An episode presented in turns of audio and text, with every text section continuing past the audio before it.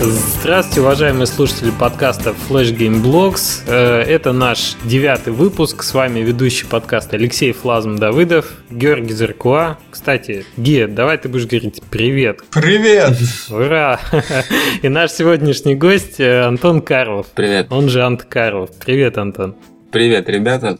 Привет, слушатели. Наконец-то все случилось. Да, мы прям две недели ждали, и, наверное, не только мы, когда ты к нам сможешь наконец добраться до подкаста. Наконец-то это случилось. Слушай, меня тут э, постоянно последнее время, значит, критика такая приходит, что нам надо гостя представлять. Я тебя сейчас попытаюсь представить. Может, кто-то тебя не знает, хотя я думаю, таких людей мало, потому что ты ведешь свой блог, и ты довольно известная личность в Индии Крастрое. Селебрити. Постсоветском, отечественном, да. Ну, в общем, э, Антон Карлов начал с казуальных игр в геймдеве давно. Я не готовился, между прочим, все экспромтом. Э, занимался разработкой казуальных игр, потом сделал Грибника, по-моему, это был именно твой первый дебютный такой проект на флеше, да, если я не ошибаюсь? Ну да, там немножко запутанная история с порядком выходом игр, но он был как бы первой флеш-игрой. Вот, потом была серия Mining Track, Mining Track 2, Zombatron, Zombatron 2 и сейчас э, Time Travel, нет? Как? Как? Time да, Machine? Time Machine, да. Time Machine, ага. То есть э, у тебя очень качественные игрушки, я думаю, мало есть, кто их не знает. И еще более популярный, наверное, в народе именно твой блог, где ты очень щедро делишься э, информацией о разработке игр, о каком-то программировании, серии твоих уроков по Tower Defense очень знаменитая, потом твой движок Unhill, который ты на бесплатной основе раздаешь, на котором сам пишешь игры. Ну, в общем, такая одиозная личность, наверное, которую многие бы хотели послушать вживую, как мы это постоянно делаем на, на флешгамах, а вот теперь ты у нас в подкасте. Да, я же засмущался от такого перечня. В этом, в этом вся задумка, чтобы сразу тебя засмущать, ты бы растерялся и рассказал много лишнего нам. Что от такого представления половина вопросов отпадает. О чем спрашивать теперь человека? Он, он уже достиг всего. Да не.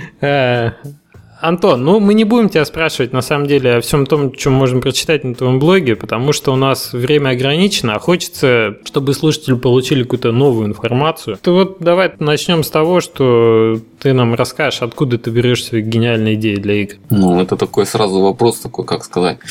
Не в бровь, а в глаз. Да, Даже о возрасте не спросил, слушай.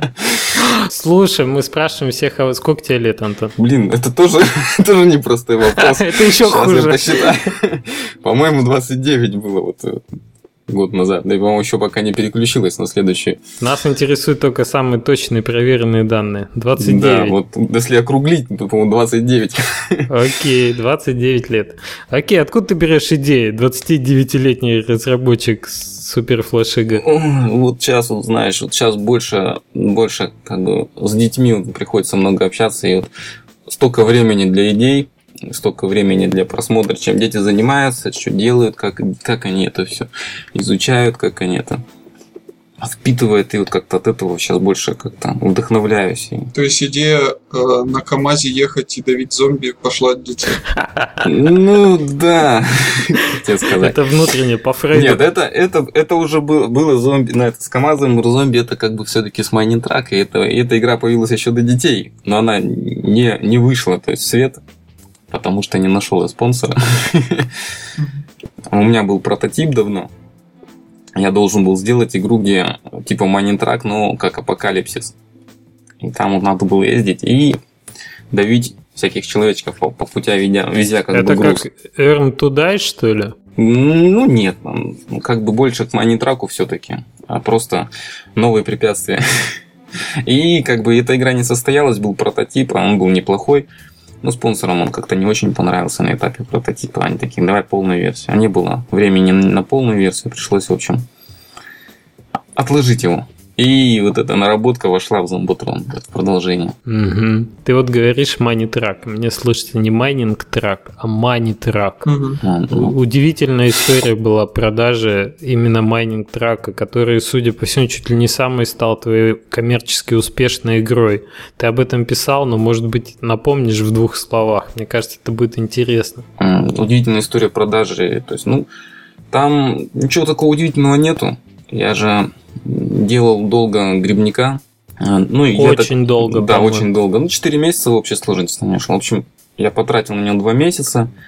Потом решил сделать спид-проект, вот этот Santa is Coming. И ну, сделал его тоже не вовремя, в общем, уже после праздников новогодних. И он не хотел продаваться, в общем. И я, в общем, сидел голодный, холодный, и нужно было срочно как-то, как-то, короче, денег заработать. И тут спонсор постучался, вот, вот малоизвестный, такой, классный у тебя там. Я уж не помню, были у меня тогда на ФГЛ игры или еще что. По-моему, Санту я как раз выложил. И давай, говорит, сделаем игрушку вот по моему проекту. А у меня ну, денег нет, давай, говорю, сделаем. То есть он мне прислал там какие-то примеры игр, вот гоночки, там как раз про перевозки грузов. Вот, вот там буквально как аналог, говорит, давай вот про горный грузовик. То есть фактически идея изначально была не моя, но мне была интересна эта тема. То есть у меня была идея про перевозку грузов, там вот как-то раньше транспорт ЗУ или был, или еще что-то, какая-то игра. Тоже флешечка, вот она уже то ли вышла. Ну, в общем, рядом. В общем, вот такие игры на самом деле уже существовали про перевозку грузов. Их было достаточно много, но они как-то не выделялись, и как-то никто не замечал. В общем, я пересмотрел сам порядка 10 подобных игр, прежде чем начать делать э, свой, свой аналог. Угу. И, в общем, за месяц я вот собрал там со своим виженным представлением, как это все должно будет, такой вот фактически первый манинтрак очень быстро делал, очень, ну, как бы там, там было, просто был поставлен не то чтобы срок, но там была небольшая цена буквально, то есть примари, насколько там мы с ним договорились, 800 что ли долларов. Mm-hmm. Но им потом очень понравилось, там под конец уже я уже там выбил еще, еще 800. То есть где-то 1600 долларов была вот эта стоимость основной примари лицензии. И, в общем, за месяц вот ее сделали, выпустили, и вот удивительно хорошо, то есть пошла, я уж не знаю, вот, то ли физика, это была моя первая физическая игра, кстати, до этого не было физических игр, то есть это был мой первый опыт с Xbox 2D. Ну, ты довольно быстро с ним разобрался, кстати. Ну, это все благодаря вот большому количеству примеров и информации в сети. То есть... и, и обратной декомпиляции проектов.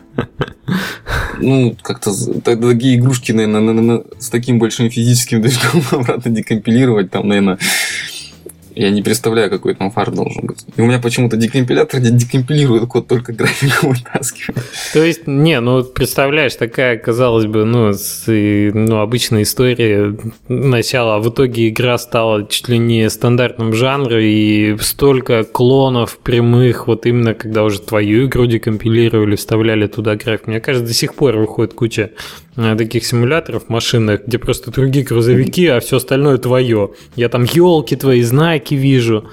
Дым, ну, да. вот и какие-то эти часто именно эффекты не вытаскивают. Ну вот это, знаешь, это проблема еще того, что это была первая игра, и она везде как бы была у меня экспериментальная, то есть я везде запускал. Когда начали предлагать купить исходники, я тоже думаю, надо попробовать продать исходники. В общем, я их несколько раз продавал, и потом вот э, некоторые вот эти э, товарищи, которые покупали исходники, они вот они просто, как бы, они у них были, они заказывали разным, короче, художникам или там разработчикам, не знаю, грубо говоря, рискины. То есть там я вот даже натыкался на блок одного такого там. Там он мне написал, что вот мне прислали проект, короче, надо только графику перерисовать. То есть фактически. Там, там графику рисует, все, игру сдает, они выпускают, и там что-то, видать, остается от оригинала. Да, Звуки, да. взрывы бывало. То есть, ну, то есть обязательно что-то остается от оригинала. И получилось много таких игр, то есть они построены на одном движке. То есть порой даже имеет одинаковый уровень, но имеет внешний вид только разный. То есть... В общем, ты теперь навсегда это будешь присутствовать на, на всех порталах и даже не одной игрой, а сотнями клонов Майнинг Не, ну Flazm, понимаешь, это как игры с мотоциклом. А, помнишь, ну, да, рассказывал? Да, да, да, да. Сергей Елисеев, да. по-моему, рассказывал. Да, да, что вот выгоднее просто кучу reskin ов делать. В принципе, геймдизайн, он же не настолько и отличается level ов. То есть, вот скажи, Антон, геймдизайн это Mining Truck а вообще сложный был или, ну, простой? Level design, скажем. Ну, это как вот сейчас сложно сказать там. Как бы было сложно сделать что-то, вот какие-то более разнообразные ну вот, уровни. Да. То есть отлично там все 8 уровней, да. И ну, мне пришлось помучиться, чтобы с этим с ограниченным количеством объектов сделать их там какие-то более разнообразные, там где-то были обвалы, где-то там мосты mm-hmm. полуразрушены все-таки. Грузом еще получилось разбавить, что все-таки на каждом уровне ну, появлялись какие-то новые типы грузов, там можно играть там, крупные, там в перемешку, крупные с мелким, то есть это как-то дало немножко разнообразия. Но все равно, кажется, игра такая довольно простая, то есть однообразная. Угу. Слушай, ну поправь меня, если я не прав, но ты, по-моему, очень много внимания, если по видео смотреть, там ты записывал, как ты разрабатывал уровни, очень много внимания и времени, наверное, твоего уходило на то, чтобы сделать уровни а, гармоничными, какими-то приятными глазу, может быть, что там сам рельеф, например, не очень сильно где-то выделяется, но при этом ты а, там, там расставляешь все эти знаки, расставляешь елочки, там оформляешь вот эти края обрыва как-то хитро, какие-то объекты внутри ям, рамок. И мне кажется, вот именно это много времени занимало. В итоге это выглядело офигенно. Недаром стало стандартом. Да, это как бы много времени занимает. Ну, вот, если честно, сейчас вот я разрабатывал сколько-то зомботрона уже, сколько лет. Эти тоже уровни там в зомботроне делаю. Я вот с радостью вспоминаю уровни от Манитрака, потому что у меня там на разработку одного уровня уходило полдня. В зомботроне у меня уходит два дня на один уровень, то есть это минимум. Ты не ищешь легких есть... путей, да? Да, там гораздо много приходится расставлять. То есть и Mining Track это все-таки довольно простая игра, там там меньше деталей, меньше всего, то есть как-то как-то я я с это вспоминаю приятно, в общем, как это все было легко и просто. И в итоге нежданно-негаданно такой получается этот успешный фактически продукт. Угу. Слушай, ну вот ты сам перешел к Зомбатрону. Не, не хочу, опять же, повторяться, да, ты много про него писал, много отвечал на вопросы. А, это, получается, самая успешная твоя серия, если ты продолжаешь над ней работать.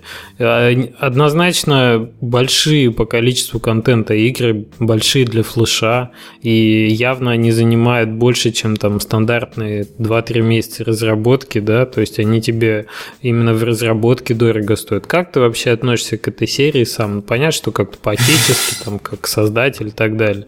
Но ты насколько считаешь ее э, удачной и маркетинговой, там, может быть, успешной финансово? Ну, знаешь, как тут сложно сказать, как вот успешная, она не успешная. Ну, когда я вот читаю какие-нибудь там, не знаю, success story, да, со статистикой, что там две игры сделали там, ну ладно, за два, за три года 400 миллионов плеев, это, я такой, я такой, такой вот так вот потираю такой фейспалм. На какой планете это дело происходит? Да, да.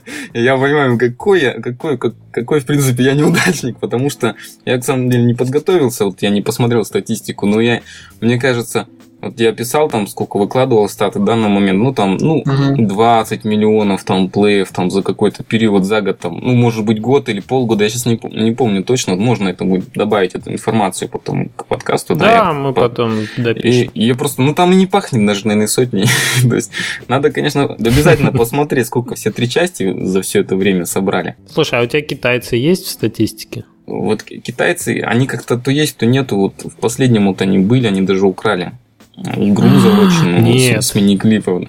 Ох уж эти китайцы. Утащили. Но ты заметь, кстати, у тех вот игр, у которых 400 миллионов, они ну, без такого внимания к деталям, как у тебя. То есть они будут вообще до тупого простые. Ну да, но я, я как бы себя и успокаиваю тем, что, может быть, они как бы, они простые, там, поиграл 5 минут, закрыл, потом вернулся, еще 5 минут поиграл, потом еще вернулся, там, выигралось где-то еще там минут 10-5, еще потыкал. Угу. А Зомботрон, он все-таки такая игра, вот, когда ты в нее садишься, погружаешься, ты либо за раз проходишь, либо за два, то есть и, ну, кто-то возвращается еще, мне часто пишут, что, ну, вернулись, там, я там, там переиграл, там, еще три раза так, сяк прошел, там, там посмотрел, тут поискал.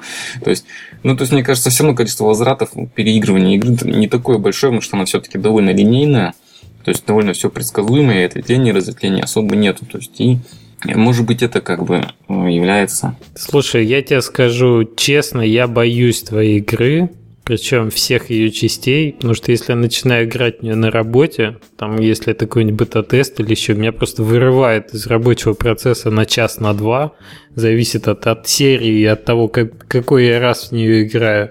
То есть вне зависимости от того, проходил я или нет, я просто сел, у меня там какой-нибудь в шердах сохранился прогресс, я там какой-нибудь второй там уровень, третий открываю, и там не с пистолетом, с, с дробовиком начинаю. Все, меня я, я начну минимум через полчаса, наверное. Боже, мне надо работать. Все, все, майнинтрак, все под это.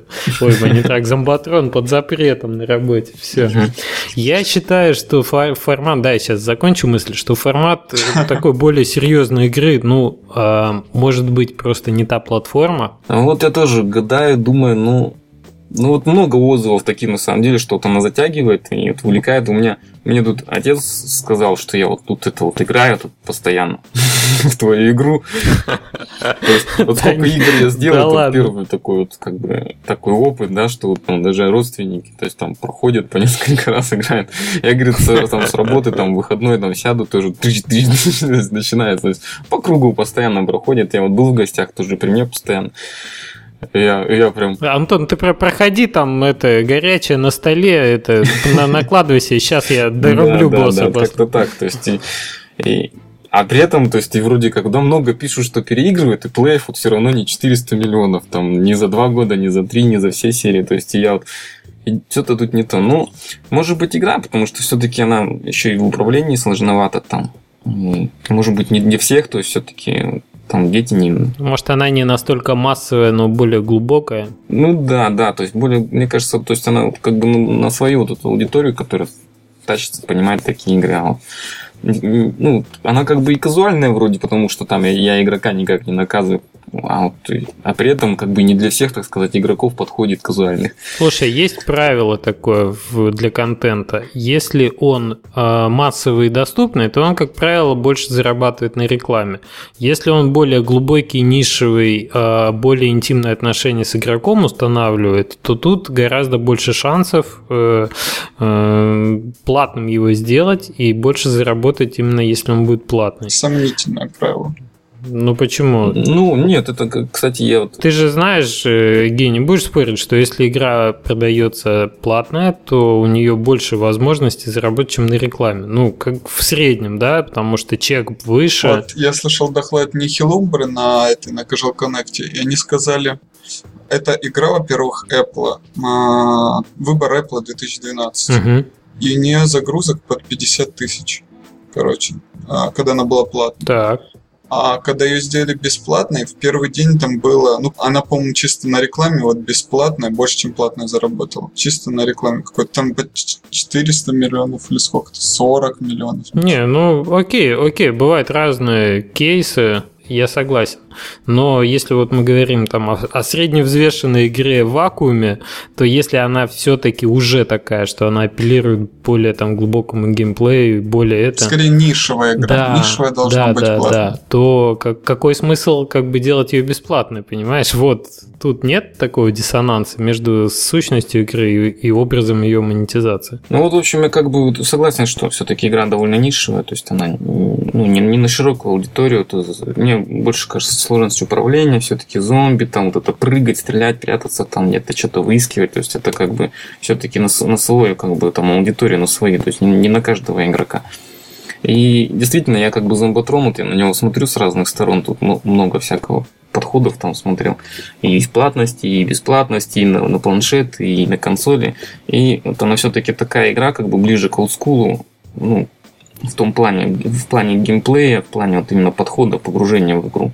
И все-таки, наверное, она платная была бы лучше, чем вот если ее бесплатно раздавать и на рекламе зарабатывать. Угу, угу. Еще тот момент, что реклама показывается один раз перед игрой, а сессия очень длинная ну, да. игровая. Ну вот даже если взять статистику по матчботу, да, вот по плеям, я говорю, как бы тут видно, да, что там, если 400 миллионов нет, ну, значит, много на рекламе не заработаешь. То есть это только может быть какой-то дополнительный платный контент внутри игры, либо вот сама игра, что платная была. Ну, флешки невозможно продавать, к сожалению.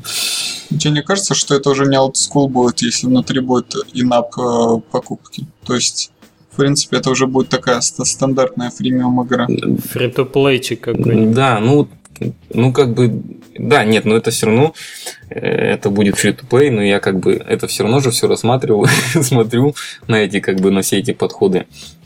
А просто вот именно Zombotron сложно сделать там free-to-play, потому что это нужно что-то либо что-то кардинально меняющее геймплей, но при этом как бы не разрушающее вот это удовольствие от игры. То есть, ну, это нужно конкретно, то есть, э, думать над, гейм, над геймдизайном, то есть, чтобы вписать какие-то платные фичи такие. Но я на самом деле над этим не думал, потому что во флеше очень сложно с покупками, с внутриигровыми покупками. А, грубо говоря, игроки, которые играют во флешечки, они как бы изначально не готовы, не настроены платить за что-либо. То есть у них... Ну, это тебе нужна доклад конгрегейта посмотреть, кстати. Вот. Ну, да, я смотрел. Очень много типов говорят, что... Ну, вот э, с последними, которые я говорил, у них игра, сейчас скажу какая, Astraflux короче. Мгм. Обычная игра, у них 100 тысяч плеев вроде. И 20 тысяч долларов на игровых покупках внутренних. Ну, это, наверное, на Congregate IP, да, вот они там построены. Ага, да. Да, ну, это видишь, тоже это как будто тут ограничиваешься даже не одной платформой, а одной площадкой фактически. То есть типа, под это надо реально либо эксклюзив делать туда, да. Ну, Congregate уже как платформа вполне себе. Не, ну они, да, они очень здорово, очень молодцы, то есть как бы мне нравится, как они все делают. Ну, как бы немножко это все равно надо подстраиваться, получается, под конкретную аудиторию, то есть ее изучать, вот именно конгрегейтовскую. Они там, кстати, вот я когда запускал последний зомбатрон, и вообще вот у них там самая клевая аудитория, это, конечно, на конгрегейте, вот эти все комментарии, все очень Мгм. подробные. Мне постоянно баг-репорты оттуда только Да, сыпятся. да, да, да, да. Про маму ничего не пишут, правильно? Бывает, Такое. кстати, и такое бывает. Очень хорошая площадка вот для, именно для снятия фидбэка по игре, там, по багам вообще. Я в восторге. Да, согласен. А еще, кстати, может кто-то не знает, есть бета-доступ к Конгрегейту, или как это называется, бета-тестером. Короче, Есть, есть, есть, платный на год. когда мы сотрудничали пару раз с Конгом, они бесплатно нам давали. Типа, ты выкладываешь игру за две недели, скажем, до релиза официального, и те, кто в бета-тестерах Конга, а это человек, ну, по-моему, 600, они могут тестить, писать комменты на Конге, все видно, короче, кроме оценки. И ты вот неплохо так можешь... То есть, тупо площадка для бета-теста есть у них уже готовая. Да, да, да, да. Ну, Очень хорошее дело. Об этом я не знал. Так, ну вот немножко мы отвлеклись от темы, по-моему, от темы, по-моему, как уползли в сторону обсуждения Конгрегейта. Мгм. Ну, в общем, вот так вот, если инсайт информации, вот я вот вообще так Зомбатрон изучал в плане э, портирования, вот я много об этом говорил, тоже, ну, больше в комментариях обсуждал, да, на, на мобильные платформы, и вот там с этим управлением все мучился, там вот это KDE использовал для, для прототипирования. В общем, никак не получалось у меня там ничего хорошего из этого получить. И, в общем, я так думаю, что все-таки вот если куда-то и пойдем, то есть это с- с- с- дальше с этой игрой, с продвижением, то все-таки может быть на консоли. То есть, Но мне кажется, она значительно более консольная, чем мобильная. да, вот это вот как раз сам, вот эта вот аудитория, вот, которая там на консолях, вот она как раз любит такие игры, то есть и вот э, они... То есть на мобильных, если ее даже спортировать, она там не пойдет хорошо, то есть она провалится. Потому что не тот, опять же, не, не те пользователи там. И джойстика в руках нет. И джойстика в руках нет, да. И, в общем, и фан не тот, и пальцы, короче, там мозоли будут стираться. Слушай, а если, если это ну, консоли, то какое бы средство разработки ты бы использовал? К чему ты присматриваешься? Ну, наверное, Unity, ну, надо смотреть тоже, это как бы, насколько она с консолями хорошо дружит. Ну, а в основном только натив, по-моему, больше там нету ничего такого мультиплатформенного, такого универсального. Ты не пробовал еще Unity сам? Вот, скачал, запускал, демки потыкал, но вот прям глубоко разбираться что-то не стал еще пока. Нету, да, такого прям Антон, а видал, как Раймана портировали, кстати, на консоли или на мобильные? на, на мобил? Нет, наверное, не смотрел. У меня старенький iPad, он, наверное, уже его не потянет. Да, я думаю, потянет. Да, но я попробую обязательно. То есть просто подумай, Райман это игра, где нужно иметь неплохой скилл, в принципе, на компе, как в Зомбатроне. Для... Но все равно ее портировали, ее окузуалили. То есть если б проводить аналогию с Зомбатроном, это, наверное, выглядело бы так. А, парень бежит, чисто вот постоянно бежит, ты не контролируешь его бег, ты контролируешь только стрельбу. То есть что-то такое бы было. Ну А. и прыжочек, наверное. Да, да, да, да. Не, ну это уже другой жанр совсем, другая игра. Я ж наоборот хотел бы усложнить там какие-то будущие части Зомбатрона. Я ж, я ж не умею упрощать, мне наоборот надо наворотить еще там кучу всего.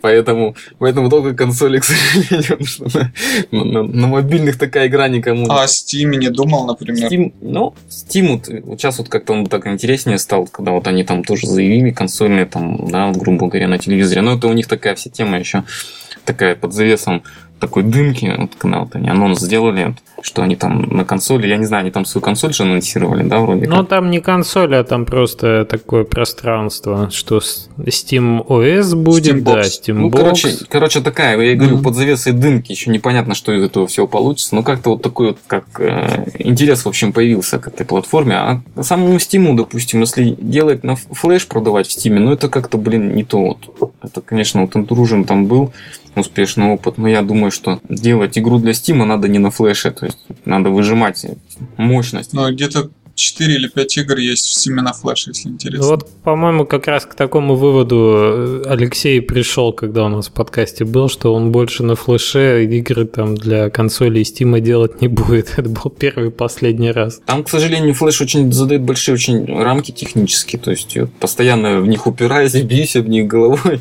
и меня это очень напрягает. Вот, и, ну, нету аппаратной поддержки, и из-за этого куча, короче, всяких этих э, приходится делать каких-то ухищрений, мучений, и в итоге кучу урезать интересных эффектов, там, и фишек каких-то. Мгм. И где-то оптимизировать приходится то, что можно было бы не оптимизировать, и еще наоборот сделать круче. То есть, и это меня немножко угнетает. А если, допустим, делать хорошую игру там, для продажи, то это не хочется биться как бы во все эти рамки. Я уж не знаю, как с Intrusion там все было. Ну, Там невероятно технологическая игра, но она летает, да. Ну, я, конечно, очень, очень, очень печалюсь, что она сделана на флеше. Ну, Алексей сказал, что он себя сильно тоже ограничил в плане эффектов, в плане там возможности картинки на одновременно на экране. То есть, ну, флеш, флеш накладывает ограничения. Но с другой стороны, он сказал, что он не почувствовал особых технических сложностей. То есть, кроме вот разве что таких ограничений, он сказал, что не было такого, что прямо его заставило, блин, блин, не, не знаю, как сделать на флеше. Типа. У него очень картинка пострадала в итоге. То есть, мне кажется, все-таки там, там слабенькие вот эти там пиксели где-то, там вот эти трансформации, когда идет части тела, они в пикселях тоже все, ну, как бы для, грубо говоря, уже такого инди АА тай- тайтла, да, который продается где-то, ну, это как бы немножко, так сказать, для моего перфекционизма это слабовато. Ты ошибаешься, мне кажется, потому что вот Байденов Айзек, он на флеше. Ну и что? Он же, он не такой сложный. Не, ну сам факт, что флеш не так уж плох для Стима. То есть, если игра простенькая, по-моему, быстрее сделать на флеше, бахнуть там Windows сил на флеше вроде. Зависит от жанра все-таки, от жанра сильно зависит. Я вот тут Ст- Стряную перебил. Вот лучше уж, лучше уж, если хочется сделать для Steam игру на флеше, лучше, лучше сделать на Unity для Steam игру. Ну да, да, понятно. Еще и потом бонусом можно будет куда-нибудь ее без особых усилий. То есть Да, если есть выбор, я как бы к этой точке зрения склоняюсь, да. Вот меня спрашивают тоже часто, что выбрать, вот там, там хочу играми заниматься, ну, вот флеш не знаю, вот я говорю, ребята, Unity, вот это вот эта шикарная платформа, где уже все готово, то есть это не только и графически, там, и, и физически, и игровой движок, это как бы и все выходы на все платформы с наименьшими усилиями, то есть я вот это как бы, вот в мое время, когда делал казуалки, была бы Unity, я бы не знаю, я бы там такого наворотил, то есть у нас там в лохматые 2000-е, там какие 2004 год, такой, конечно, радости не было, таких Мгм. мощных инструментов, там вообще никакой информации не было ни по играм.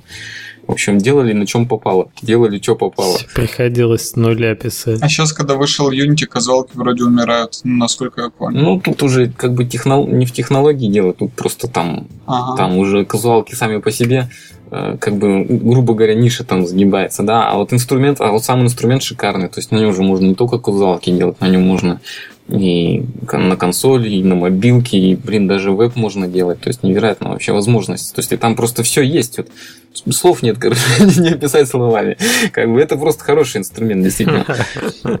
Лучше флеша, Но в то же время волна трэша, тебе не кажется, может захватить рынок? То есть таких и быстрых игр однокнопочных, которые, ну, сделали просто перетаскиванием кучу одинаковых игр. они, да, Ну, они и потонут в такой же волне таких, такого же трэша. Не, это очень качественный трэш, я имею в виду не как на флеш, а вот такой вот.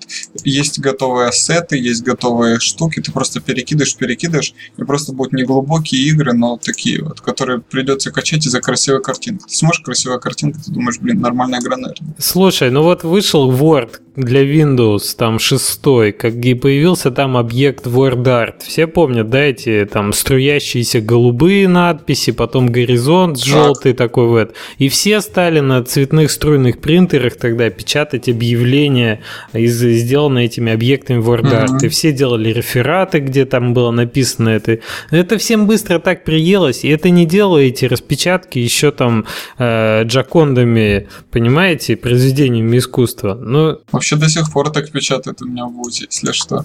Это трэш, который сам себя очень быстро как бы уничтожает и совершенно... То есть люди очень быстро набивают оскомину и, и учатся отличать как бы вот, вот такие поделки от действительно вещей, в которые была вложена там работа серьезная. Ну, я вот сильно за это не переживаю, как бы, потому что Unity намного платформ, да, и вот тут еще нужно придумать игру, потом выбрать, куда ты, для, для чего ты ее делаешь, все-таки, ну, под что ты в первую очередь затачиваешь. То есть, ну, ну как бы, трэш, грубо говоря, рассасывается в разные стороны и размазывается его незаметно. То есть его еще тоже сделать надо. То есть там вроде как можно сделать быстро, да, ну что-то хорошее быстро ты там все равно не сделаешь. Там все равно нужно ну, сам инструмент изучить, какие-то его слабые места узнать, какие-то хорошие места. То есть, ну и люди тоже как бы быстро выбирают, быстро понимают, что хорошее, что плохое. То есть с, слэшем сколько трэша. И, и ничего. На, на ФГЛ. Да, ничего.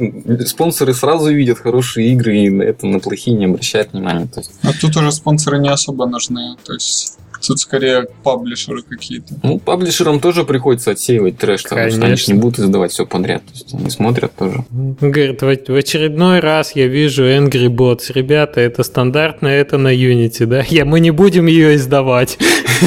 Не, ну вот Алекс говорил, мы берем там Unity игры и приводил в пример пару игр, я зашел поиграть, они, не знаю, мне показалось, они трешовые почти все были, если честно. Ты о чем говоришь, я прослушал? А, Алекс пост написал как-то давно, что есть какие-то игры на Unity, э, ну там, которые делаются просто перетаскиванием простым. А, С ничего сложного. Модельки там бесплатные, ла-ла-ла, перетаскиваешь, подключаешь и все. То есть, если представить, сколько моделек, да, а, просто в ту же механику разные модельки уже абсолютно другие игры. И ты их выкладываешь, и в них куча катает людей. Я зашел, реально много людей катают, но игра реально, ну, блин, реально трешовая. То есть... Ну, окей. Тот, кому нравится делать э, так игры, и если он вкладывает, например, в что-то в геймдизайн, а не в то, что он модельки делает уникальный внешний вид. Но, видимо, это тоже контент имеет право на существование, кому-то интересен именно геймдизайн при этом. Почему нет? Окей. Сейчас же вспоминаю, как этот называется движок, который Stencil? вообще там да стенсил без программирования, это там все конструктор такой. Мгм. Тоже много я знаю разработчиков наших, которые флеш, которые пробовали на нем игры создавать перетаскивать, даже создавали, некоторые даже продавали. Я там. даже коммент Флазма помню к этому в статье. Да, мы обсуждали, кстати, это дело А. в подкасте тоже недавно. То есть, и, и в итоге они, они сделали, то есть наделали много там вот этих игр, трэша, продали там, я говорю, 100, 200, 300, ну, может, 500 максимум долларов, и в итоге они не делают сейчас больше на нем. То есть они попробовали, действительно, можно быстро там состряпать игру, но там, там вот эти рамки технические, они еще как бы теснее, то есть вот когда там нужно там сделать шаг влево, шаг вправо, что-то дописать, там, там что-то, все, они не могут, им приходится как бы переделывать игру все-таки там, на, на живой код, грубо говоря. То есть серьезную игру не сделаешь ну, прям вот таким перетаскиванием в любом случае. То есть, если что-то хочешь такое уникальное, надо уникально писать. Ты знаешь, я считаю, более того, когда люди начинают вот с таких клонов, и они делают несколько таких проектов, у них со временем у самих приходит понимание и желание как бы двигаться дальше. Когда они уже учатся на этом, Ну да, я как бы к тому хотел сказать, что вот конструкторов на самом деле таких много, а вот трэш-то больше не стал на самом деле. Он как был, так в принципе и остался. То есть они наделали вот этих игров, и, и- игрушек вот этих, которые э, простые, но они никому не нужны, и они их перестали делать. То есть фактически на что спрос есть, то и делают. Мгм. То есть пришлось углубляться. Слушай, Антон, ну тут нам более-менее понятно и с Unity, и с трэшом. Я, знаешь, очень большую объемную тему хотел поднять. Вот ты у нас самый главный пример человека и парохода. Когда один человек талантливо делает и арт, и программирование. Ну, музыку разве что ты не пишешь тебе. Ну, слава богу. Да, Саша Ахура помогает с этим блестяще. Я что хотел спросить? Эм, насколько ну, это понятно. Мы не будем бан- банальных вопросов, насколько это тяжело. О боже, да, это тяжело, конечно. Э, э, Как э, тебе помогает, может быть, какие-то хинты свои есть? Ты, может, переключаешься с одного на другое. При этом ты же еще и геймдизайнишь сам. Это очень ведь изматывающий процесс. Как ты с этим справляешься? Что тебе в этом помогает? О, как, как же это все описать-то? Ну, на самом деле, я чередую, как бы. С одной стороны, как бы, когда я придумаю что-то художественное, там, рисуешь что-то, нарисовал, там, вот, анимировал, клево, ты вдохновляешься этим, то есть тебе хочется скорее это оживить, чтобы оно начало бегать, там, стрелять, там, или убивать, там, игрока или игрок. То есть, а иногда хочется, то есть не хочется ничего рисовать, что-нибудь вот, программируешь, там какие-то структуры сложные создаешь. И, и, в общем, помогает, наверное, что приходится переключаться между делами, как бы, и не кажется все такое прям рутиной, и ты когда переключаешься с какой-то с рисования на программирование, потом обратно, ну, грубо говоря, может быть смена какая-то обстановки в голове происходит. И за счет этого мне кажется проще создавать. То есть, если бы все время программировал, я бы, наверное, это устал в конце концов. У меня такое бывает. То есть, все, все время рисовать тоже устаю. То есть, когда много рисуешь... А когда ты занимался казуалом, ты кем был? Я там был программистом как раз больше. Ну, то есть, по графике я там мало чего, чего делал. То есть, ну, там вот реально уставал. Ну, там у нас было, конечно, тоже другой опыт интересный. То есть, я там участвовал немножко в создании, ну, как, ну, мы обсуждали, в общем, направляли друг друга там в каких-то вещах. То есть, как бы тоже немножко принимал участие, но сам лично там кисточкой там и в фотошопе ничего не делал такого. Ну, а вот сейчас вот как бы просто когда ты видишь сам, представляешь вот этот мир себе, ты представляешь, как его запрограммировать, как его нарисовать, оно как бы получается намного лучше. То есть можно какие-то детали, вот, которые... Ну, даже не знаю, как объяснить, просто завораживает, грубо говоря, все это. То есть, когда ты можешь нарисовать сам, запрограммировать, и можно заанимировать, и потом, ну, как-то ты заанимировал там сложного персонажа, а потом ты знаешь, как ты его запрограммируешь, чтобы это все было так же клево, как он вот во флеше там двигается, на статично, то есть, и потом как это все в динамике сделать, то есть, там, как-то это какие-то, мне кажется, новые границы, то есть дает возможность. То есть, если бы, допустим, был художник или, допустим, программист, которому надо было объяснить. Ну, художник на аутсорс, например, ты никогда не думал об этом? Ну, удаленно было бы сложно, потому что вот как раз вот такие вещи пришлось бы, понимаешь, долго объяснять. Там, вот, э, вот тут надо так, вот здесь вот всяк, вот тут мы так. Или самому пришлось бы переделывать. То есть, ну, не знаю, это вот, видишь, это надо знать художник, это надо как-то к нему Слушай, ты, безусловно, экономишь время на коммуникациях между художником ну, да. и программистом, потому что эти два человека сидят и пользуются одним мозгом, самой быстрой скоростью передачи информации, да, с, не, с нейронной. Но, да, да. но при этом э, ты ведь охватываешь целую кучу других проблем. Какой самый сложный период в разработке игры для тебя? Ну, это вот придумать концепцию.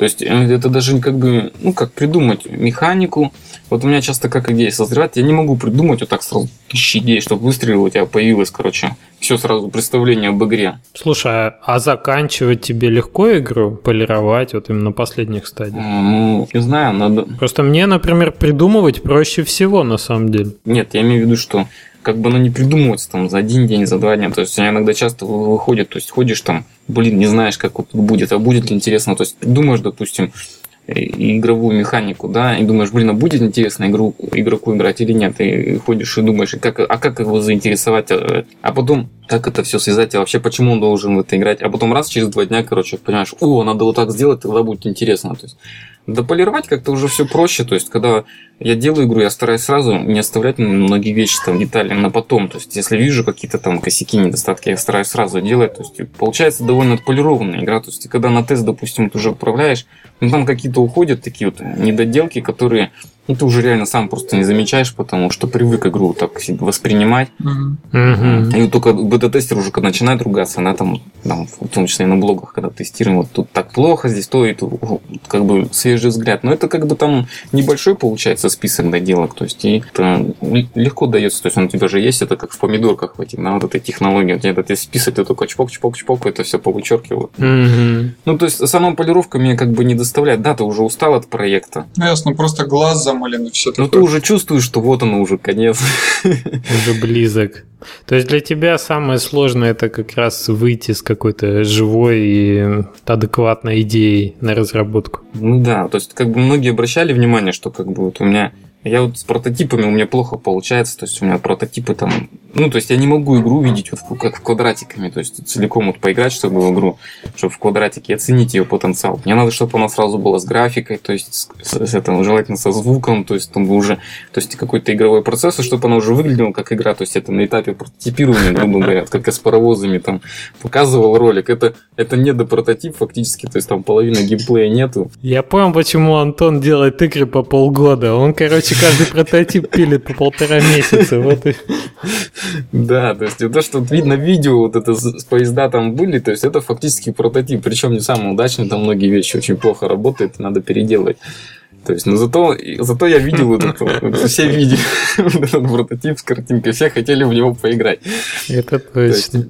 вот это как раз вот тот случай, да, что вот я много потратил времени на эту игру, и фактически игрой она пока не стала, и много там открытых вопросов по геймплею осталось. Да-да-да, проблем там. Вот, это вот моя проблема, но зато Зато я представил игру, только как она у меня в голове когда-то там возникла, она вот такой получилась на этапе прототипа. То есть это очень здорово. То есть это мне помогает как бы и двигаться вперед и помогает как бы увидеть игру целиком. То есть, ну, это у меня свое вот это, свой подход такой необычный. Слушай, ну в плане вот эффективности личной, да, то, что там программист-художник, и ты при этом еще и э, начальник себе, да, а я вот так хотел спросить, э, не кажется ли, что когда есть начальник внешний, когда тебе можно на него там злиться, но в то же время он делает на самом деле отличную работу по мотивированию тебя и по создание условий для работы все-таки, в которых ты продуктивен. А если ты сам себе начальник, если ты инди, то одна из главных проблем, что тебе надо быть, может быть, даже еще строже начальником, чем был бы внешний человек. Тебе надо себя чего-то лишать самому. И вот этот момент тебя не гложет, это тебе не сложно? Нет, ну как-то, вот я сколько себя помню, сколько я пытался, вот, понимаешь, я когда устраивался на работу еще молодой студентом был, то есть когда там начальник начальник что-то меня начал пилить, короче, я сразу увольнялся. То есть у меня, э, у меня вот такого общего стажа работы на начальников, ну, на 4 месяца. То есть ты всегда был свободолюбивый. На одной работе я 3 месяца продержался, другой месяц, ой, другой, на другую работу пришел, там, там было два начальника у меня сразу. И у меня один начальник забрал с собой по делам, и почему-то я должен был, оказывается, сам предупредить второго начальника, что первый меня забирает с собой по делам, Короче, от, и, короче, от одного начальника в первый же день работы получил выговор. И, что, и я понял, что все, я этот месяц дорабатываю, то есть испытательный, и больше там не работаю. Так и было, в принципе. То есть, и, и очень сложно, то есть мне, вот, когда начинает... Как ты, как ты вуз закончил, слушай? У меня не вуз, у меня техникум был, то есть у меня среднее техническое образование. Человек не испорченный образованием. Так, я не помню, как я его закончил, у меня где-то диплом лежит. Не давили на тебя, я имею в виду, ну то есть препод же, да, всегда? Я там у меня хитрая такая адаптация, в общем, меня не замечали. Мимикрировал под обои. Да, я, я там, знаешь, как, как посещал, то есть я как-то так я так сидел в первых... Я, я там в техникуме обнаружил, что, оказывается, если сидеть в первых рядах, то можно заниматься чем угодно. То есть чем угодно. То есть мы сидели в первых рядах там с, с сокурсником, с дружище, играли там в крестики-нолики, что-то там писали, что-то не писали, то есть занимались чем хотели. У нас были девчонки, то есть они, если что, всегда там сбоку могли подсказать, то есть если мы что-то вдруг пропустили или застали нас врасплох.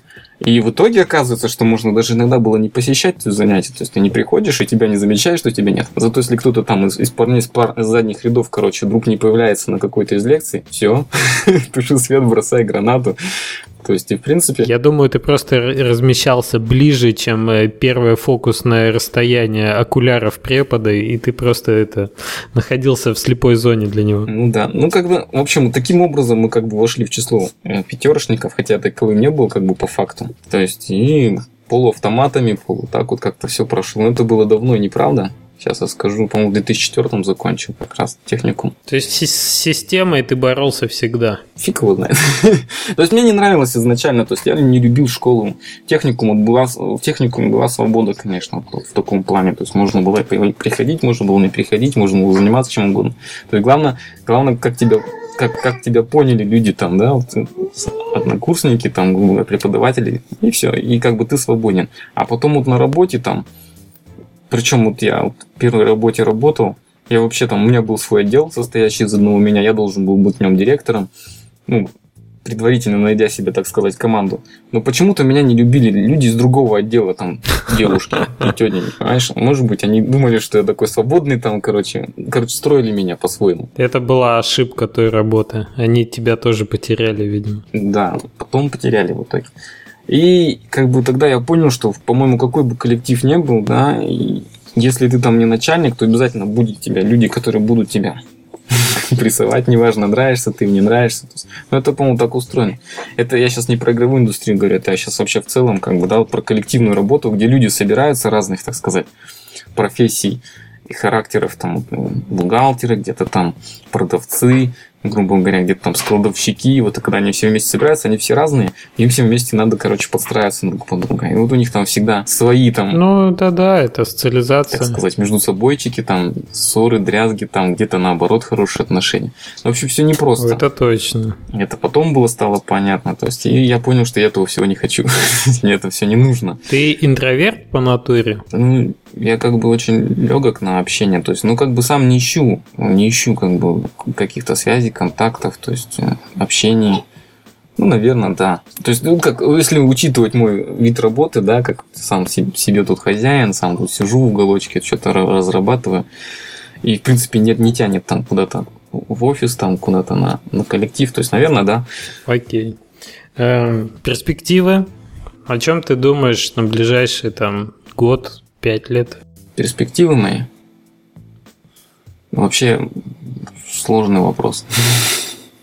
Я, я могу сказать так, что я думаю все-таки двигаться в том направлении, в котором я двигаюсь. То есть я не хочу развиваться, да, там вот как, как становиться как студия, как команда. То есть... Мы поняли, что ты не любишь людей уже, да. Да, да. То есть, и мне нравится создавать игры, которые нравятся мне там, ну и не только мне. То есть как-то вот в этом направлении работать. Не знаю там насчет, э, что с разными платформами тоже нет. Вот тут вопросов вообще тьма. То есть просто классные игры делать, наверное, так вот. Я вижу себя на ближайшие пять лет. То есть работать в этом плане. То есть, ну, развиваться технически, как бы, чтобы делать не только классные, но и быстрые игры. Но все-таки быстрые. Хочется быстрее делать, чем 6 месяцев, как с зомбатроном. Да, да, хочется, хочется меньше, короче, проблем технических. Хочется, хочется больше хороших, красивых игр, там, как с эффектами, не ужиматься, как много сейчас приходится. Тебе не кажется, извини, перебью, угу. если вот про быстрые игры говорить, что есть игры типа э, тех, которые вот на арморе делают там Jimp, да, GM to be, вот, вот эти ребята, если я правильно сказал, Ник. Он на конгрегате уже давно Да, работает. он на конг перешел, но смысл не в этом. Смысл в том, что там очень быстрые, очень легкие игрушки, у которых какая-то такая рвущая мозг идея интересная, как открытка, знаешь, вот ты на нее смотришь, ты улыбнулся, а, ее делать недолго и несложно, но она отлично как бы заходит именно на флеш-рынок, и там чувствуется авторский стиль, там чувствуется вот это, ну, как бы ты ни с чем не спутаешь, там, стиль джимпа, да, угу. вот, и тебе не кажется, что вот именно такой, может быть, подход к флеш-рынку является там, ключом к успеху? Ну, я вот насчет ключей успех, к успеху ну, как бы не знаю насчет, что тут, как тут никогда не угадаешь.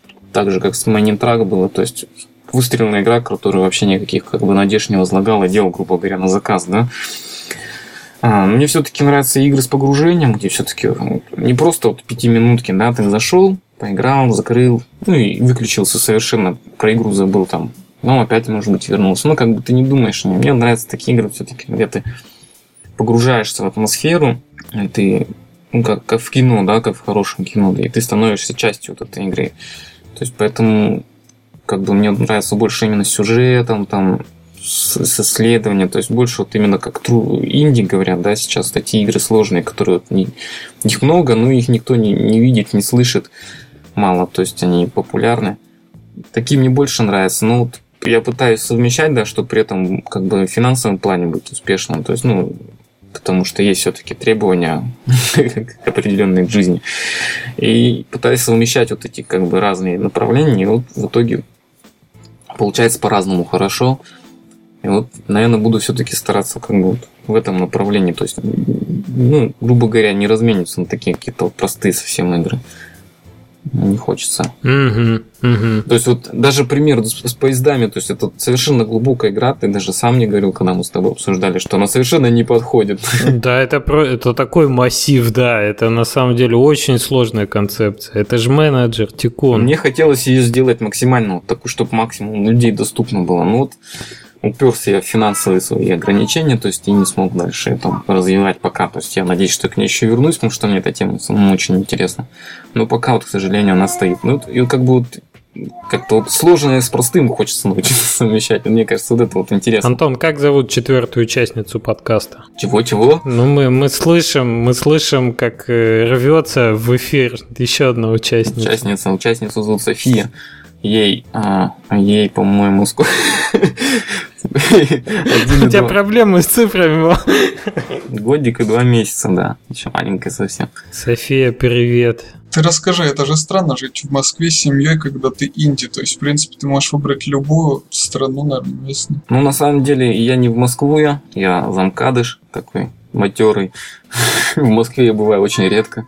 То есть, по-моему, в прошлый раз я был в Москве, не считая вокзалов и аэропортов, это я был как раз на флешгаме, там проездом пробегал и по делам. Мы с тобой в Москву примерно одинаково выбираемся количество раз в год. Да, да, то есть, практически больше я там не бываю, и в принципе никаких интересов я там не вижу, как в принципе и в Замкаде. То есть, ну, тяжеловато здесь на самом деле быть Индией, быть Индией с детьми, и с семьей, и при этом еще как бы с ипотекой. То есть это все очень тяжело. Тут часто спрашивают, реально ли вообще такое тянуть, там, в блоге, везде. Ну, реально, но тяжело. Ну вот зачем, просто интересно. Не зачем, то есть, как бы, когда это все случилось, я еще не был таким прям инди. Я как раз ушел из казуала, я занимался был немножко привязан к Москве, я занимался веб-разработкой, сайтами. Ну, я тоже был фрилансером. Ну, заказчиков было много как бы самой Москвы, то есть часто ездил на встречи туда, общался. Это был, имело смысл, то есть жена работает, работает, работала там тоже в Москве, как бы мы зависимы от этого всего. Сейчас как бы вот с текущим положением дел как бы нету такой привязанности. У нас тут держит такая большая гиря на ноге в виде ипотеки, которую, которую мы взяли когда ага, жили квартиру. Ну, ну, это понятно, да. Пять да. лет назад. И вот пока не можем ее никак сорвать, но работаем над этим. То есть если удастся, это все закрыть в ближайшее время, то, наверное, будем все-таки думать куда-нибудь более провинциальных местах. А какие есть в топ-листе места? В топ-листе, ну, ну, у нас был этим летом большой трип, как раз изучали возможные варианты. Ну, были в Сибири, были на юге, везде есть свои плюсы, свои минусы. То есть и конкретно выбрать пока очень сложно, вот сейчас не получается. Сейчас вот еще думаем, еще можем в следующем летом выбраться в трип, еще посмотреть места. Ну, пределах России, конечно же.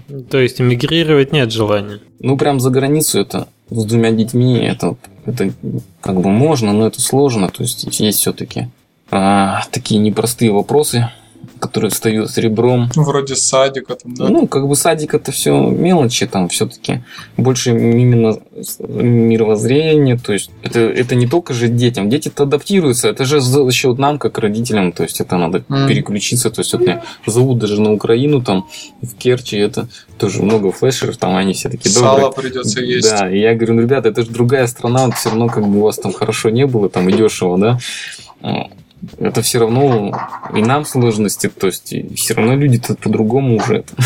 Тут в другой город порой приедешь, там, короче, все совсем по-другому, да, да, то есть да. самой внутри России, а, а другую страну там, там вдвойне, наверное, все. И, и мы вот как бы сейчас ездим, и, и смотрим. и не можем понять. И как бы и тут тяжело, и никуда не хочется, на самом деле. Ну, надо. Угу, понятно. Потому что тут, потому что город душит, на самом деле, очень сильно. Вот и тут Москва, это известно, извечно там проблем пробки, люди, то есть и... Ты же за МКАДом. Он просто так поддушивает, держит за горло. У нас, у нас тут за МКАДом особая атмосфера. У нас все едут в Москву работать, а потом все едут из Москвы домой. А на выходных они все едут на даче в одну сторону а после выходных они все сдать. Короче, все дружно стоят в одном направлении. Утром в одном направлении, вечером в другом, на выходные в третьем, с выходных в четвертом. То есть, и это как бы немножко все угнетает. То есть, когда ты... А ты такой сидишь в квартире, да, смотришь да. на них и слушаешь песню зверей, а мне никуда не нужно. А я все сижу и смотрю, думаю, зачем я на все это смотрю? Понимаешь, зачем, зачем мне это все? Потому что если они, как бы, люди вот эти привязаны, да, они за счет работы, ну, они как бы едут на работу, они там деньги зарабатывают. В выходные они едут за пределы, да, города, они туда отдыхать. А у меня как бы не там интересов, не там. То есть я так смотрю, думаю, зачем я на все это смотрю? Такой неформатный, да, и зачем тогда переплачивать да. за ипотеку? Да, зачем сидеть тут, как бы тут это все. Резонно, резонно. Ну вот, когда мы брали все это, грубо говоря, квартиру покупали, как-то не было таких мыслей тогда. Ну, и, и у меня еще была совсем другая обстановка у жены, то есть мы все-таки были привязаны еще, как я повторюсь, к работе, именно в мегаполисе. Мы думали, что это реально, вот мы сейчас возьмем одну квартиру, выплатим быстро ипотеку, потом возьмем квартиру побольше, потом еще побольше квартир. Потом дом. Потом дом где-нибудь здесь. Хороший план, как с зомбатроном, да? Потом больше игра, больше. Да, да, как казалось, что доходы тут надо, я не знаю, тут нужно грабить караваны, короче, чтобы тут квартиру побольше взять, потом дом. У вас не проходят рядом караваны? Ну, Говорят, через Челябинскую область э, караваны раньше ходили. Золотой путь был. да, я вот в соседнем дворе у меня денежное хранилище, там прям инкассаторы в очередь стоят. въезд. Такие, да, серьезно все. Ну, как-то это не сильно помогает. Вот, Антон, кто-нибудь их грабанет когда-нибудь, а придут к тебе. Да, ну, там я в нескольких домах, так что подозрение не должно пасть. Ну, вы этого не слышали. Мы и еще несколько сотен тысяч людей. Ты расскажи о своих игровых планах на будущее. Ну, я уже вроде говорил, что... Или это именно конкретно по тайтлам уже. Какая будет твоя следующая игра? Я видел про пожарника что-то. Про пожарника, да. Ну, Секрет вообще? я, я вот все лето думал, ну как мне все лето конец. Да я не знаю просто, как, как рассказать об игре, которой никто еще ничего не знает. Так вот, мы поэтому и спрашиваем. Нет, ну ты придумал механику, скажем, или что-то типа того. Много думал о том, какая это должна быть игра. Ага. но вот еще до конца не решил, то есть, но она будет, не, не знаю, вот кто что представляет, там, кто видел, то есть, я даже в блоге еще не писал, вот я сейчас очень сильно активно работаю над демкой, в блоге ничего не пишу, ни уроков, потому что мне надо срочно сделать демку, то есть, Может, ты попутно извинишься перед аудиторией своего блога? да, да, извините, извините, аудитория, что я ничего не пишу, но вот очень сейчас активно работаю над этим, и надо игру представить, как бы, и для спонсоров, и для всех, и, и там много очень технических интересных находок, то есть э, Она на физике? Да, да, она полностью физическая, а подход там, там причем такая физика, которой нету, нету в физических библиотеках, это будет огонь, это будет вода. короче. Мне послушай, это будет огонь, в смысле, это будет круто, это будет огонь. Нет, это, это будет, то есть, как бы игра про две стихии, про огонь и про воду. Есть уже игры про пожарников, я про них раньше натыкался. То есть, и я думал, стоит ли делать мне свою аналогичную игру. Но в итоге я пришел к тому, что вот как раз вот долго вынашивал вот этот план, эту идею, что она будет не типичной, как бы, игрой про пожарника. Она будет ближе к именно к геймплею, вот именно как зомботрон, да, вот такая хардкорная, то есть там будут монстры, то есть это не просто ты приезжаешь на вызов и тушишь там какой-то там шкаф там или тумбу или окно, как все игры про пожарники, Мгм. про пожарника. А это будет такой больше ближе к экшену, ближе как бы к выживанию, может быть, и даже, может быть, где-то с элементами ужастика. Но вот еще, еще не готовы многие вещи. Но это платформер вид сбоку? Да, это будет игра в стиле зомботрон. Мгм. То есть она все-таки будет и может и на локации также поделена. То есть и... Но она будет немножко попроще в плане, там, пока вот не планировал там каких-то апгрейдов, там, магазинов, там еще что-то. То есть пока об этом не задумывался. Сейчас вот именно работаю над реалистичной физикой воды и физикой огня. То есть это, это все сложно звучит. Ну как сложно звучит? Ну, Это все вкусно звучит. Не, по-моему. звучит просто, да, реализовать вот. Нет, нужно, как бы я вот тут добивался всеми ограничениями флеша, сейчас добиваюсь максимальной производительности, то есть и, и физику воды пришлось как бы, вот можно было, вот многие делают во- воду физическую на, на физическом движке, на том же бокс ВД, но там сделают сколько партиклов там, ну максимум сотня, там уже все тормозит. Тут я как бы очень активно поизучал этот вопрос, кучу посмотрел примеров партиклы воды, выбрал лучшие, совместил их с, с физикой э, бокса, то есть и получил, в общем, до 5000 партиклов с 35 FPS, то есть это у меня пока. Ничего себе. Ну это найповские какие-то, нет? Или там Quickbox 2D есть что-то? Нет, это тоже вопрос, вот мне все говорят, переходи на нейп, это все будет клево, это все быстро. Я так открыл там документацию, так, пример какой-то сделал, что-то, и я понял, что если вдруг я захочу куда-нибудь а потом эту игру переделать там м, куда-нибудь, не знаю, на мобильный, ку- куда. Мне придется потом все равно переписывать под бокс, потому что Нейп у нас не, не- нету мобильной версии. Нейп, он, он как бы вот такой вот, он как он на хаксе написан, но то он как бы вот он ограничен этим хаксом, то есть его портов никуда особо нету. И если куда-то идти, то придется все равно переписывать по другой физический движок. То есть, а бокс 2D он все-таки много куда портирован, как есть. То есть, и в этом плане он как бы немного выгоден. И плюс мне не понравилось, что у меня уже есть какие-то наработки, обертка да, для физической библиотеки. Мне придется это все перерабатывать, изучать новый физ- физический движок. В общем, я, я забил на Nape, потому что... Бокс себя устраивает. Да, потому что как бы мне придется много времени потратить на исследование, опять на research какой-то там переделки, адаптацию. То есть я начал делать на на, на, продолжу делать на боксе. Я перешел на новый бокс, правда, там. Окей, когда нам ждать эту замечательную игру? Вообще я планирую управиться до Нового года, по-хорошему. ну, к сожалению, ничего не могу сказать по датам. То есть вот я уже со сроками на, на демку, как всегда, опоздал. Должен был сделать в октябре.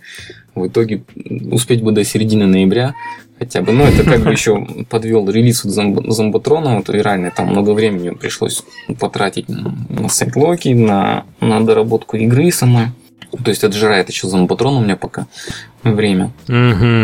Ну, я хотел сказать, что я еще сразу там поддержку джойстика делаю, то есть в этой в новой игре, то есть нативная клавиатура джойстик, то еще подключена, то есть с новыми возможностями плеера. Отличный пост. Мы еще, мы еще не, не воспользовались твоим этим. Вот еще надо по нему урок написать. Я материал подготовил, а вот, ну как, примеры написал, обертку написал, а вот пост написать пока, тут ты конкретно урок написать, это уже описание всего этого дела пока не, не успеваю из-за из того, что я опаздываю с демкой. Ну вот как с демкой будет готово, все, я вернусь и к блогу, и покажу видео новые игры с картинками, и совсем-совсем там, и даже, может, что-то расскажу, покажу. То есть получился у меня очень реалистичный огонь, очень я тоже над ним много бился, то есть да, он, он очень реалистичный и имеет тоже реалистичную физику распространения, и вот это вот как раз это, возвращаясь к рамкам флеша, то есть узнаешь некоторые вещи такие, там, какие-то элементы изучаешь, и вот приход, приходилось копаться, там, создавать тоже, тоже много огня, то есть и открывать такие вещи, что, допустим, оказывается, если менять прозрачность спрайта, да, для, ну, грубо говоря, для эффекта, для партикул на ходу в реальном времени, то это съедает кучу производительности. Если закэшировать прозрачность заранее, угу. то получится супер быстрые то есть, эффекты. Ух ты, интересно. И, то есть и прототип эффекта огня у меня был. У меня было три, сколько, три источника огня. Все, 6 FPS буквально на старом компьютере. А когда все закэшировал, все оптимизировал, все это потенциал сделал. Ох, я уж не помню, сколько там партиклов, короче. Ну, безумно много источников огня, и все угу. работает очень быстро. То есть, вот такие вот вещи отжирают много времени, оказывается. То есть, больше вот хочется игру, как бы уже игру всю придумал сделать, а потом сидишь, как же, блин, сделать здесь побыстрее, как же тут, как же там, как же сям. Ну да, вот оптимизация какая-то начинается. Несколько раз переписывал уже замучился. Ага, вот э, если говорить про такие серьезные игры с погружением, как ты относишься к сюжету в играх, может, во флеш-играх в частности? А вот тут очень спорный вопрос на самом деле. Есть, есть как бы игроки, которые не хотят читать, не хотят погружаться, которым надо просто экшен подавай. А есть игроки, наоборот, которым вот не хватает немножко вот этого ну, то есть, когда ты делаешь игру такую, с такой экшен, там, какие-то там беготню там или исследования, то есть, они и они говорят, что вот клево все, ну чуть-чуть бы, чуть-чуть бы ну, какой-то истории там, да, ну, чтобы проникнуться. Причина там, им нужна. Понять, понять причины, да, то есть. И поэтому мне кажется, uh-huh. что все-таки нужно чтобы немножко был вот этот сюжет, и чтобы его не было много, то есть, чтобы не было сплошного погружения, ну, как самой сюжетной линии, то есть, не было много чтива при этом, и при этом была понятная история вся, то есть прозрачно. То есть что, почему. Вот в первом зомбутроне не было истории, да?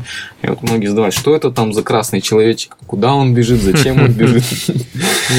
Вот мне кажется, когда такой большой объем игрового времени и большое, скажем, погружение, то история никогда не может помешать. Кнопочка skip для того, чтобы историю прокрутить, если нет желания читать. Да, вот ко мне пришел тут.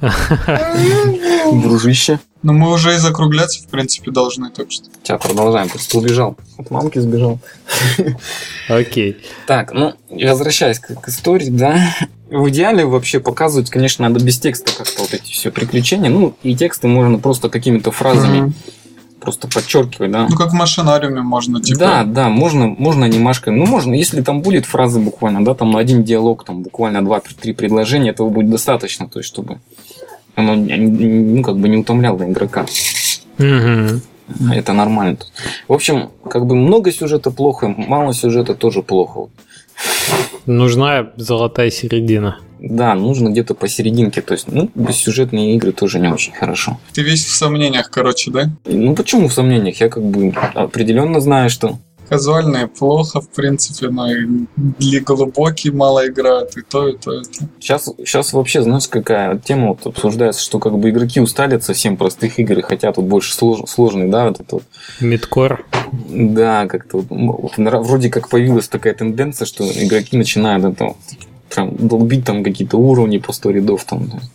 Тоже как, тоже как бы надо это ну, посерединке где-то. Слушай, ну я так понял, что ты всегда больше слушаешь, прислушиваешься к своим ощущениям и делаешь все-таки больше игры, которые тебе нравится делать, а не, не те, которые требуют там тенденции. Ну вот с казуала как бы пришла вот эта вот ориентация все равно на на, ну, как бы изучать, грубо говоря, на игроков смотреть, как вот они mm-hmm. играют, где они вот втыкаются. У меня, к сожалению, вот, вот очень расстраивает, что нет возможности вот открытый бета-тест устроить, такой, что в реальном времени, да, то есть я пришел, посмотрел, как игрок играет, и у него за спиной постоял, посмотрел, сделал какие-то себе пометки.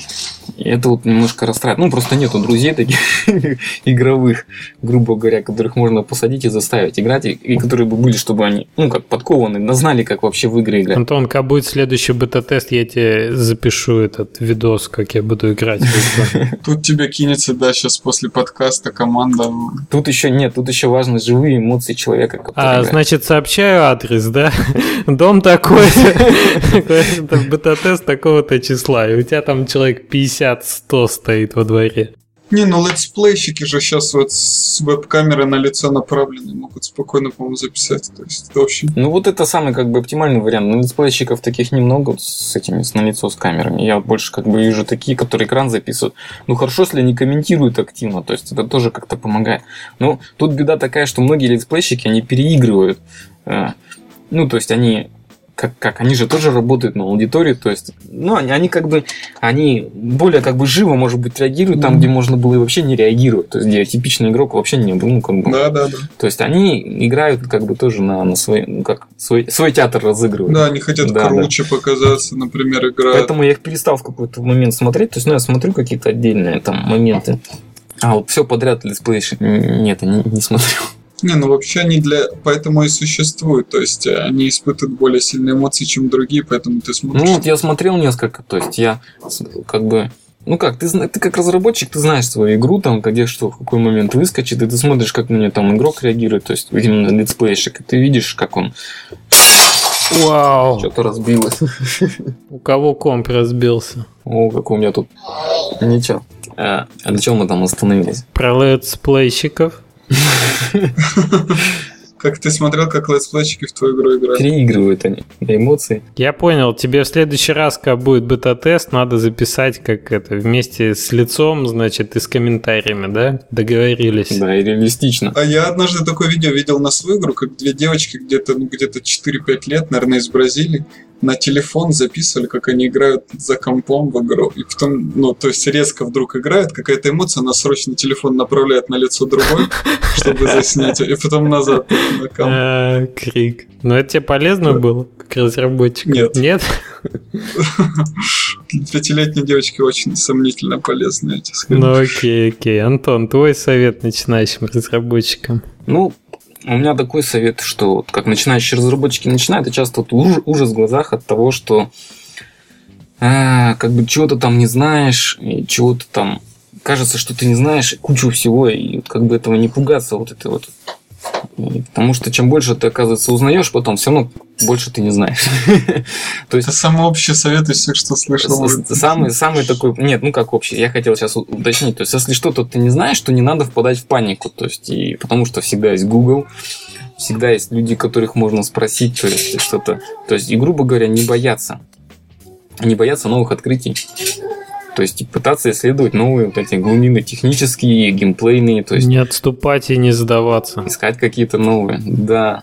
То есть вот такой совет у меня простой. То есть не бояться, не бояться того, чего ты не знаешь. Слушай, ну а как быть с какими-то внутренними идеями, которые идут в разрез с мейнстримом? Я думал, ты что-то такое посоветуешь. Да, это как бы дело каждого на самом деле. Сложно призывать такие вещи. То есть Тут, тут тоже такая точка зрения. С одной стороны, как бы инди хорошо, да, с другой стороны, инди вроде и мало кто играет, хотя он Гия поспорит, может быть, со мной, что он говорит, а, нет, ну это не Гия. Кто-то мне, в общем, из инди-тусовки рассказывал, что ты что, там такие популярные игры, вот там, там такая популярная графика, вот это, там, там, там кубики. Я говорю, ну это же игра выглядит как прототип ну это же, это же стильно, это же круто. Надеюсь, ты не, не о Майнкрафте сейчас Нет. говоришь. Нет, я не помню, как эта игра, к сожалению, называется. Я бы поспорил тогда, да. Это не Tower Defense какой-нибудь, где там кубики все? Нет, нет, там платформер про кубики. Какая-то известная инди-игра, но она известна вот именно в рамках инди, то есть... Ты знаешь, я вот сейчас прикинул на вскидку, очень много игр с платформером про кубики, вот реально много. И про шарики. Вообще, да, я прикинул реально много платформеров. Ну, нет, как бы я хотел подытожить этот момент, что как бы тут, тут нужно решить, во-первых, что, что интереснее, то есть захватить максимум аудитории, да, сделать популярную игру, или вот именно вот проникнуть там в какую-то небольшую группу людей, которые вот про именно вот погружение, которые там true инди. Погоди, а нельзя и то, и то вот на двух стульях сидеть? Ну, нет, вот понимаешь, это как бы две грани, да, вот как- и каждый разработчик выбирает, что ему ближе там. Ты уверен, что это антонимы? Просто я к этому. Антон, ты уверен, что это антонимы? Да, ну то есть, что это вообще невозможно совместить. Что инди и что? Нельзя сделать инди популярную игру. Можно. Можно, но, Майнкрафт, но это, ты же да, ну, сказал. ну, как бы это, это просто там, это там, вот там вот в космосе, там вот, э, Марс там должен в Юпитер войти, там как-то все это, короче, как э, понимаешь, правильно, короче, правильное планета положение должно встать, чтобы Ага. это все соприкоснулось. То есть это очень много факторов, которые в итоге Непредсказуемо.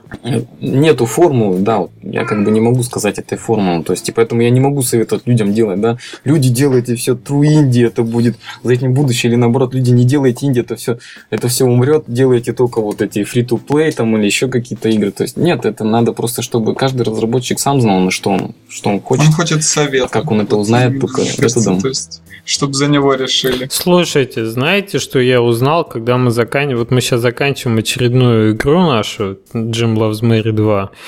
Кстати, будет бета-тест, наверное, скоро. Я для себя понял, что сам факт завершения игры от начала до конца, даже который у тебя уже был там несколько десятков раз, ты все равно каждый раз узнаешь что-то новое, все равно ты растешь, все равно ты совершенствуешься в чем-то. И вот, кстати, флеш как платформа, в которой ты можешь делать это довольно быстро и довольно, ну, там, с минимальными затратами, может быть, да? Нет, и там, может быть, не 6 месяцев, а месяц и так далее. Вот именно хорошее дело, чтобы начать и пройти все этапы, может быть, один раз или несколько, и тогда уже можно действительно позволить себе ну, задумываться о каких-то гениальных вещах. А для начала просто, ты же сам, по-моему, Антон, советовал сделать клон не, не потому, что ты там будешь делать клоны всегда, а для того, чтобы не париться пока там о высоких материях, а начать на начальном уровне вот просто с того, что ты смотришь, как это балансится, как это Ну, разрабатывается. технически, технически, да, это технически как бы Не нырять в незнакомых Ну, местах. даже не это, чтобы по- по- понырять там, где э, глубина нырка тебе не, не грозит, скажем, сильными затратами, там, связанными с жизнью.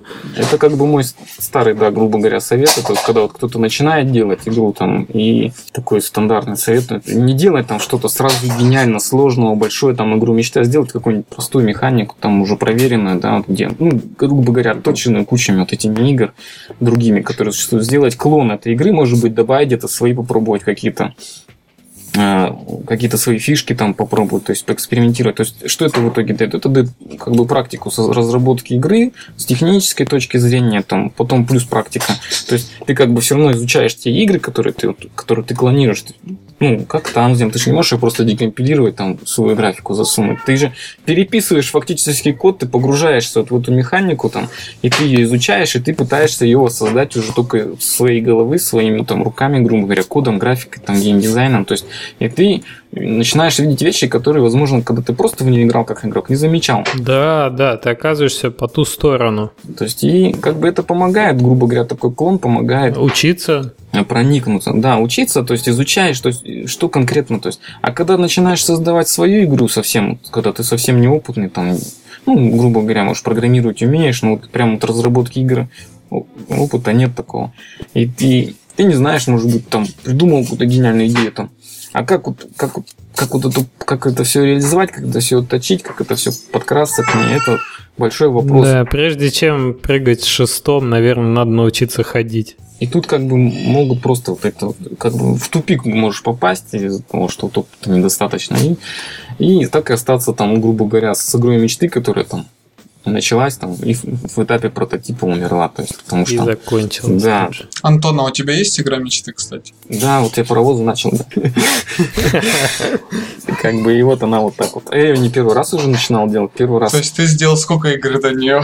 Сколько ты? Много. Нет, это уже не первая попытка сделать игру мечты на самом деле. То есть мне вот еще нравятся игры типа Settlers, да, вот там, где человечки там, грубо говоря, сами ходят, а ты там строишь дома, там как-то вот городом, грубо говоря, управляешь, там, типа SimCity такого плана. Danger Keeper? А, Нет, Settlers они. Ну как, они как бы сама игра, как мне скажешь, что супер-мега геймплей, а вот с точки зрения разработки она очень интересная, то есть там все-таки надо написать логику людей, то есть чтобы они там ориентировались. Ну, как бы это как, вот, как разработчику может быть интересно. И сделать геймплей, если тоже более интересно, тоже интересно. Но это все сложные игры, они тоже, опять же, это, это про поезда, это то же самое, что Сетлис, только фактически там вместо человечков у нас поезда, и они ездят только по рельсам, то есть, да, вот с этими с развязками. Mm-hmm. Это вот как бы тот сеттинг, который мне интересен и нравится. То есть мне нравится и там еще вот Раньше Stronghold игра была, то есть старая, тоже шикарная. То есть там ты там тоже фактически создаешь город. Милорд ваш да, поел долгонос. Да, да, да. То есть там ты фактически тоже строишь город, строишь крепость, там, но это все крушится, то есть вот Crash the Castle. Перед подкастом мне ее играл. Да. В общем, как бы вот такого плана игры. Но как бы я в одиночку такого плана игра создать, наверное, не смогу. Ну, во всяком случае, сейчас в ближайшее время. То есть, ну, вот попытки были с поездами там. Я все-таки еще раз повторюсь, надеюсь, что вернусь. Все-таки там уже это самое мое большое продвижение по, по такой мечте. Угу. Ну, отлично. Поэтому я планирую вернуться когда-нибудь. И, может быть, еще дальше уйду в этом плане. Просто игру мечты на чем плохо, она требует ресурсов, и неизвестно, что с ней будет с отдачей. То есть и, а все-таки, когда семья, все-таки, когда ипотека, то есть надо все-таки какой-то более предсказуемый а, отдачу, короче, в финансовом плане получать. Поэтому это все вот по мере возможности делается. Мечту для начала это, да, надо себе... Ну, а прикинь, если бы у тебя был пассивный доход, как у Флазма. У меня он есть. Столько игр, как бы, ты думаешь, все как бы на одних и тех же, это, ну, как бы только на новинках выезжая. Нет, есть какой-то небольшой пассивный доход всегда, то есть с предыдущих игр. Это хорошо тогда. Я не думал, что он такой большой, существенный. Ну, по-разному, потому там тоже там у спонсоров как начнется что-нибудь там, открытие нового портала, или они просто просто запусков все повыходят, что-то продвижение какое-то по деньгам начинается. То, за, то затишье, то есть. Ну, отлично. Мне кажется, у нас отличный получился выпуск. И совет дельный, и про игру мечты поговорили. Супер. Ну что, Антон, спасибо тебе огромное, что ты к нам пришел. Наконец-то на, у нас это подкаст мечты состоялся, как минимум. Да, у нас долго мы тебя ждали. Спасибо, что позвали. Надеюсь, может быть, еще как-нибудь услышимся. То есть будут какие-то интересные вопросы. Я, между прочим, хотел еще добавить, да, что наконец-то осталась неделька. Я выдвигаюсь Школьные каникулы. в Питер. Нет, на Next Castle Party. Ги, ты, кстати, собирался поехать? Ты будешь там? Не уверен, что смогу. Антон, а ты не хочешь Питер посетить на выходные? Питер? Не знаю, пока ничего не могу. Ну, в общем, а, анонс будет э, такой, что я беру с собой диктофон, и мы будем там общаться с теми, кого я сумею поймать из наших из нашего сообщества, может быть, с кем-то там еще пообщаемся. В общем, следующий подкаст, наверное, будет состоять из интервью таких экспромтом взятых. Разве видео там не будет записи? Не, ну видео это одно, но на видео точно не будет тех интервью, которые я буду брать в колуарах. Так что вот такой ми- мини, мини-анонсик. Антон, еще раз спасибо, что пришел. Угу. Все, давайте, пока-пока. Да, спасибо большое, пока. Пока.